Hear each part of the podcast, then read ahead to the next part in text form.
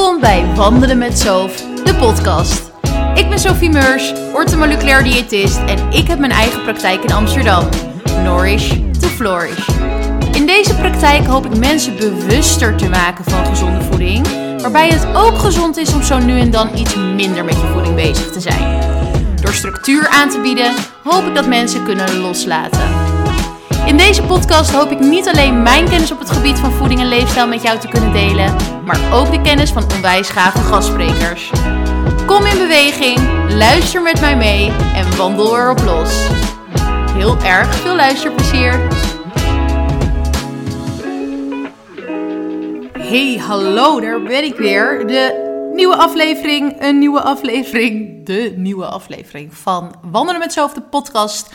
Ik ehm, ben weer even lekker achter de microfoon gekropen om met jullie een bepaald verhaal te gaan delen. En ik hoop dat door middel van dit verhaal jullie je gesterkt voelen.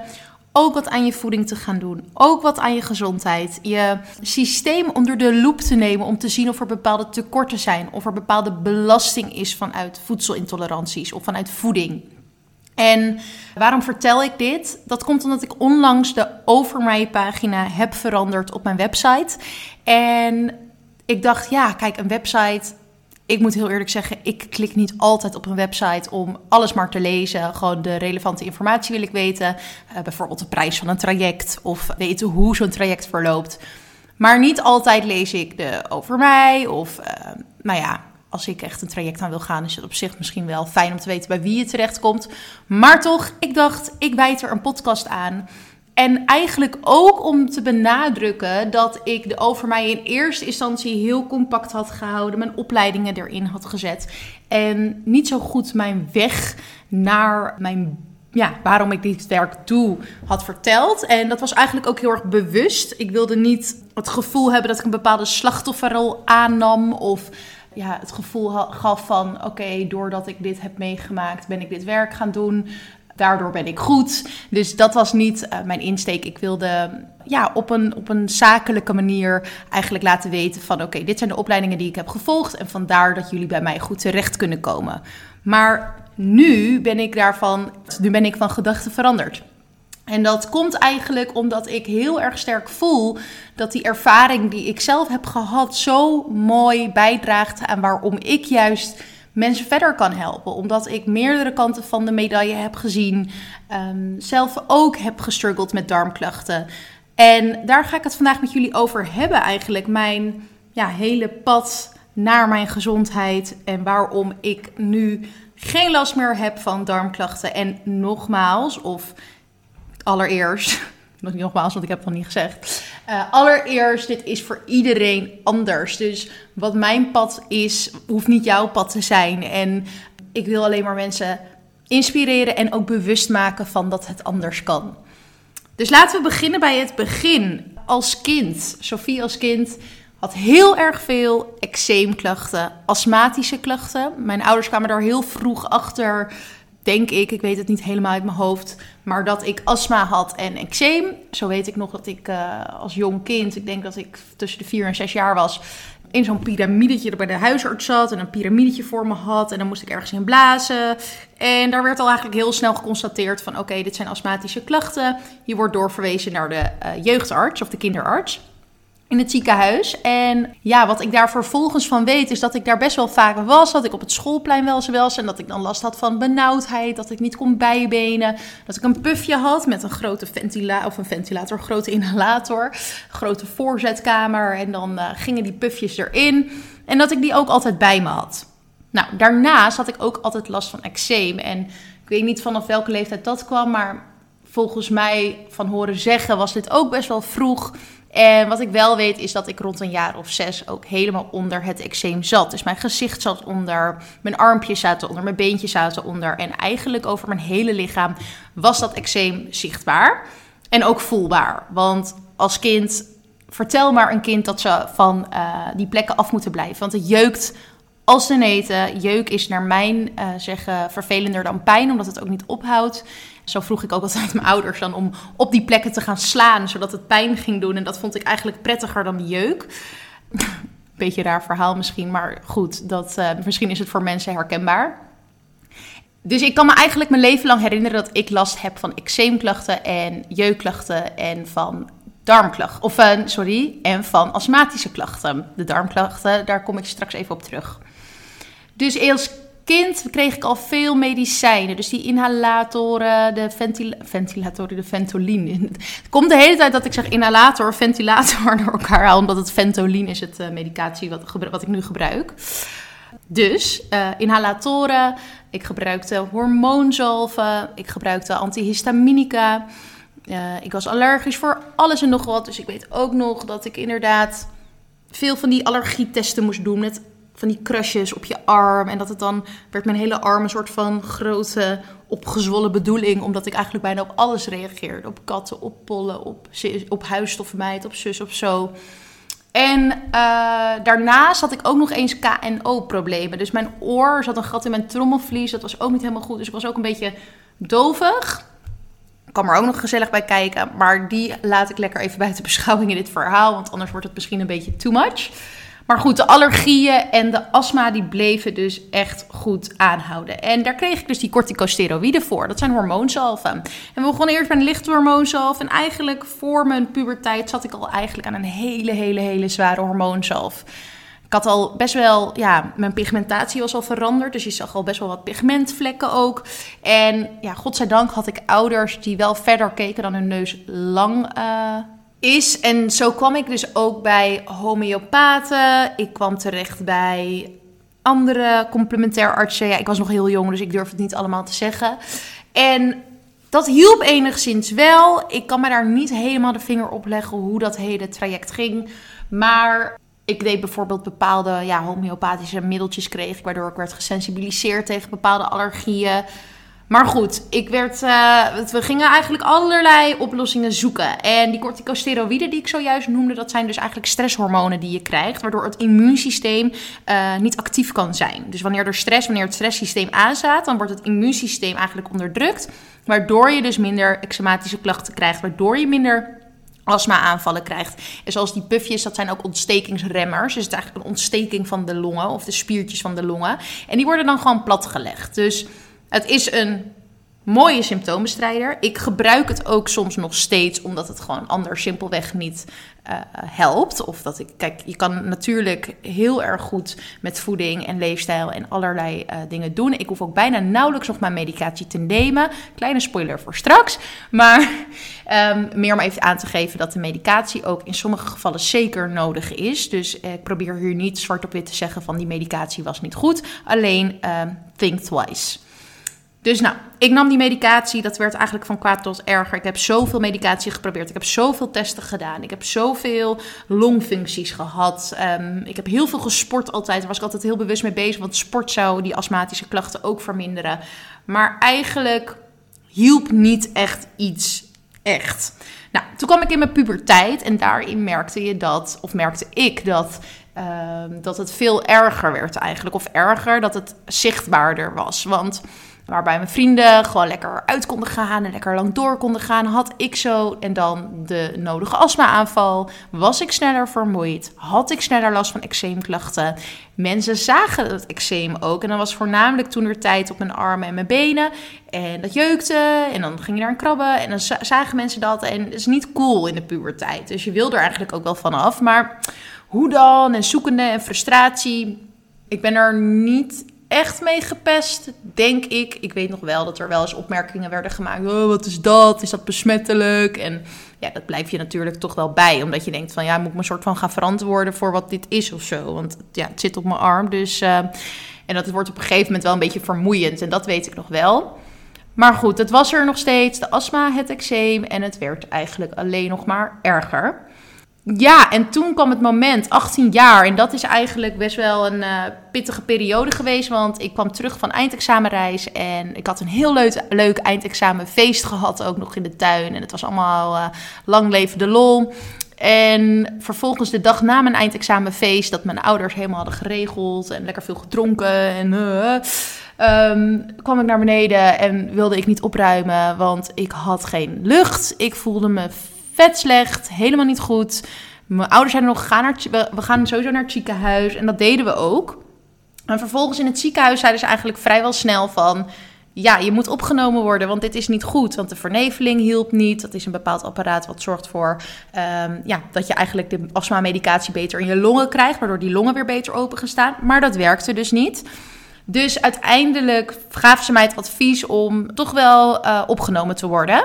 Maar ook legde ik uit dat ik mijn. Ik had een herkansing voor mijn eindexamen om een beter cijfer te halen. Ja, ik was er zo één die, dat dan, uh, die dan geslaagd was en dus uh, een herkansing wilde om hoger op te komen. En dat vond ik heel belangrijk. Dus ik legde dat uit en ik dacht, oh, ik heb het allemaal wel onder controle. Je zit ook in een bepaalde adrenaline. Dus uiteindelijk, weet niet precies hoe dat ging, maar ik mocht gewoon naar huis en ik mocht, uh, moest het in de gaten houden. Want de dag daarna had ik dat examen volgens mij. En dan zou ik het moeten laten weten. Nou. In die end, ik ging de volgende dag dat examen doen. Ik weet niet eens meer van voor naar achter wat ik heb opgeschreven. Ik heb volgens mij A, B, C, D, E de hele tijd ingevuld. Want het was een meer keuze Engelse toets. Maar ik weet gewoon dat ik bijna blauw zag en flauw viel. Gewoon van de uh, zuurstof die ik niet in mijn uh, bloed had. En ik heb mijn vader gebeld na het examen. Ik zeg, je moet me nu naar het ziekenhuis brengen. En toen ben ik daar bijna een kleine week uh, opgenomen geweest. Dat is best heftig geweest. Ik weet niet meer precies um, wat ze in detail hebben gedaan, omdat ik gewoon zo ver heen was eigenlijk. Maar wat het eigenlijk was, is dat de spieren om mijn longen zo verkrampt waren dat er geen zuurstof in kwam. Mijn zuurstofgehalte in mijn bloed was echt drastisch laag. Dat was heel laag. Uh, dat, um, ik moest ook elk half uur checken hoe dat was. En bepaalde medicatie kreeg ik via het infuus binnen. Uh, ik kreeg een bepaalde verneveling. Uh, lang verhaal kort, veel, veel, veel medicatie. En met name ook magnesium dat ik via het infuus kreeg om mijn spieren een soort van lam te leggen. Dus ook mijn longspieren. En dat zorgde er dus ook voor dat ik moeizaam kon lopen, heel vermoeid was. Eigenlijk nadat ik uit het ziekenhuis ontslagen was. Ondanks dat mijn longen dus wel eh, goed open waren gaan staan. Dus nou, ik denk dat ongeveer na vijf, zes dagen dat ik terug was. En uh, ja, toen begon het herstel. En dat was heel erg lastig, want uh, mijn astma aanval was dan wel over. Maar er was zoveel kapot gemaakt eigenlijk in mijn lichaam. Als in, ik kon moeizaam lopen, omdat ik, ja, mijn spieren waren verslapt. Ik had heel erg veel last van mijn darmen. Dat had ik echt heel erg. Ik had ja, ik kan me niet meer heel erg goed vergeten, maar ik weet nog dat ik me heel, heel, heel moe voelde. En dat was echt zo'n pittige kluif. En zeker in, in het stadium dat je, dat je wilt beginnen aan je studentenleven en alles wil meemaken. En uh, ik merk, ik vond dat heel lastig. En ook merk ik nu, of weet ik nu, dat uh, ik was op dat moment ook heel down, heel zwart uh, zwartgallig, of zwartgallig, nee, hoe zeg je dat? Zwaarmoedig, donkere gedachten. Ik vond allemaal niet leuk. Alles was zwaar. Kon geen vrienden maken op mijn nieuwe studie. En ja, dat, dat heeft eigenlijk achteraf, nu ik weet hoe dat darmsysteem en medicatie en hoe dat allemaal in elkaar zit, valt het heel goed te verklaren. Want jouw darm die produceert ook bijvoorbeeld serotonine en GABA. Dus dat is een angstremmende neurotransmitter, een prikkelremmende neurotransmitter. En als die darmbacteriën niet voldoende op orde zijn, of die darm is helemaal platgelegd, ja, dan kan die, kunnen die geluksgevoelens, die hormoontjes, die kunnen ook niet werken. Dus, nou, lang verhaal kort, ik zat echt even rock bottom en ik had inmiddels darmklachten. Ik had, um, ik had die eczeem had ik nog. Ik had geen astma-klachten op dat moment, dus dat was wel prettig. Maar ik voelde me echt niet goed. En uiteindelijk ben ik met mijn voeding aan de slag gegaan. En dat kwam eigenlijk omdat ik in het ziekenhuis allerlei dingen kreeg, zoals pizza, pasta. Kreeg, nou ja, neem het, gewoon de niet zulke goede dingen. Waarvan ik me toen al heel erg bewust van dat dat niet zo gezond was. Omdat ik heel veel sportte. Ik zat heel erg in de sportwereld. Dat vond ik heel erg leuk. En ik was me echt wel bewust van voeding. Dus ik snapte die keuze niet zo goed. En ik ben me wat meer gaan verdiepen. Er uh, kwamen wat mensen op mijn pad. En die zeiden: gluten zou je moeten laten staan. En daar ben ik onderzoek naar gaan doen. Uh, dat ben ik ook uit mijn voeding gaan schrappen. En toen merkte ik vrij snel, als in drie maanden, merkte ik al een heel groot verschil in wel mijn eczematische klachten licht, maar sowieso dat ik me happier voelde, energieker voelde. Dus ik merkte dat dat gewoon heel goed voor mij werkte. Aan de andere kant, en dat is iets wat, uh, ja, wat ook lastig is om te vertellen, en zeker als uh, voedingscoach, maar daardoor denk ik juist ook dat het goed is om te vertellen, omdat het me ook uh, juist heel erg sterk heeft gemaakt en juist alle kanten van de medaille heeft laten zien. Kreeg ik door het elimineren van bepaalde voedingsmiddelen, in gluten in dit geval, en uh, focus op gezonde voeding, werd het zo'n obsessie dat ik er door in een eetstoornis belandde. Dus uh, sorry als ik een beetje van de hak op de tak ga, maar zo voelde dat op dat moment ook voor mij. Dus ik belandde in een eetstoornis. En niet een heftige, of als ik het moet, in gradatie moet geven. Ja, ik, ja, voor iedereen voelt dat natuurlijk anders. Um, ik zeg ook vaak van ja, als een probleem voor iemand een probleem voelt, dan is het ook al een probleem. En op dat moment was het echt een probleem voor mij. Ik at veel te weinig, ik was veel te licht, ik werd niet ongesteld. Het was gewoon een, uh, ja, uiteindelijk een soort visueuze cirkel die steeds maar erger werd. Waardoor ik weer vermoeid werd, waardoor ik het weer koud had, waardoor ik weer weinig energie had en weer down werd. En uiteindelijk gaat dat hele cirkeltje dan weer rond.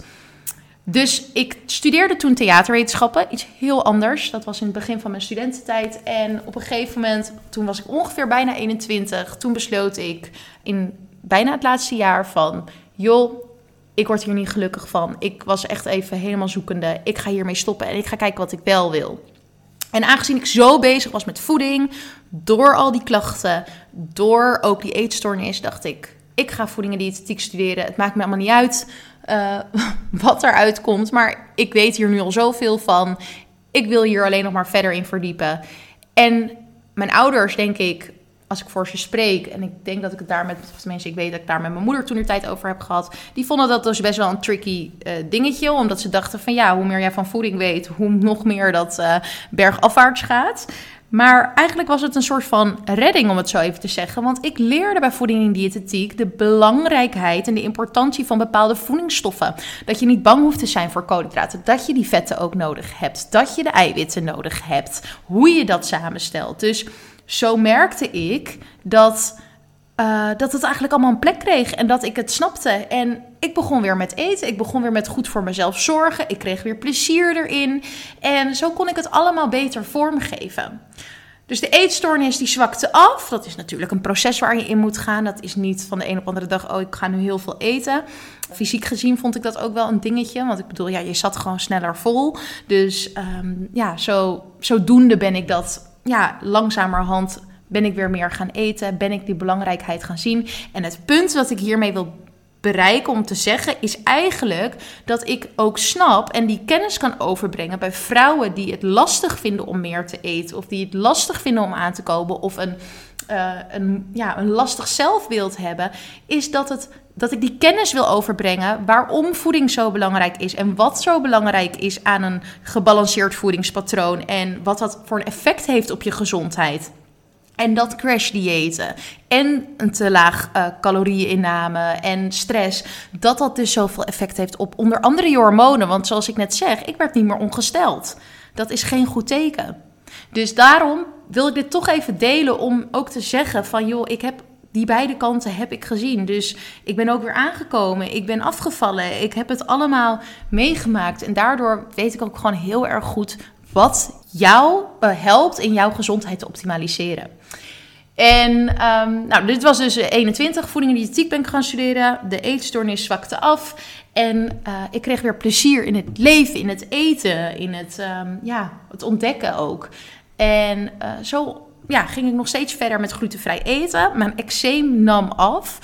Echt kan ik ook zeggen door de stressreductie die ik had. Dus doordat ik minder stress in mijn systeem had. Door het glutenvrije eten. En ook mijn darmklachten namen af. Nou ja, wat wil ik nog even zeggen over het eczeem? Nou, dus ik heb die eczematische klachten gehad. En ik zie dus vaak ook mensen uh, in mijn praktijk die nog steeds last hebben van eczeem. Die nog steeds last hebben van een opgeblazen buik of een opgeblazen gevoel. En oh ja, dat laatste daar wilde ik dus ook nog op verder gaan. Die darmklachten, die waren wel verbeterd, maar die waren er nog wel. En in mijn studie voeding en diëtetiek ben ik dus aan de slag gegaan bij Klaverheld op een gegeven moment. Uh, dat is een uh, praktijk op de Rozengracht, of zat toen op de Rozengracht. Ze doen het nu online. Daar heb ik eigenlijk de kneepjes van het vak geleerd op het gebied van ortomoleculaire voeding. Dus daar ben ik aan de slag gegaan als diëtist. Vervolgens ortomoleculaire opleidingen gevolgd, darmtherapie gevolgd. En echt die specialisme ingegaan van darmtherapeut. En uh, het uitzoeken van voedselintoleranties. Het uitzoeken van de vitaminestatus om jouw gezondheid te optimaliseren. Dus toen ik bij Klaverheld ook kwam, ben ik zelf ook die onderzoeken gaan doen. En vond ik dus uit dat ik ook bepaalde intoleranties had. Nou, die uiteindelijk uit mijn voedingspatroon gehaald, bepaalde supplementen uh, gaan slikken en dergelijke, heeft ertoe geleid dat al mijn darmklachten letterlijk allemaal zijn opgelost.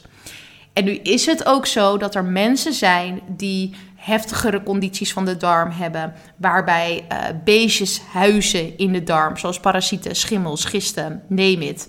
En ja, ik geloof er gewoon heel erg in dat wanneer je met de basis aan de slag gaat, dus gaat kijken of er eventuele belasting is vanuit de voeding, als je gaat kijken naar je stress, als je gaat kijken naar je voedingspatronen, als je gaat kijken naar de ontspanning, als je gaat kijken naar de beweging, dan kan je een overal plaatje creëren, verbetering creëren, verandering aanpassen, uh, inpassen en zorgen dat je gezondheid optimaliseert. En vanuit daar kan je kijken wat er overblijft. Vanuit daar kan je gaan kijken of die parasieten er zijn, of die schimmels er zijn, om het te optimaliseren. En daar heb ik dus ook mijn mensen voor in mijn netwerk, waar naartoe ik doorverwijs als ik denk dat dat een betere optie is.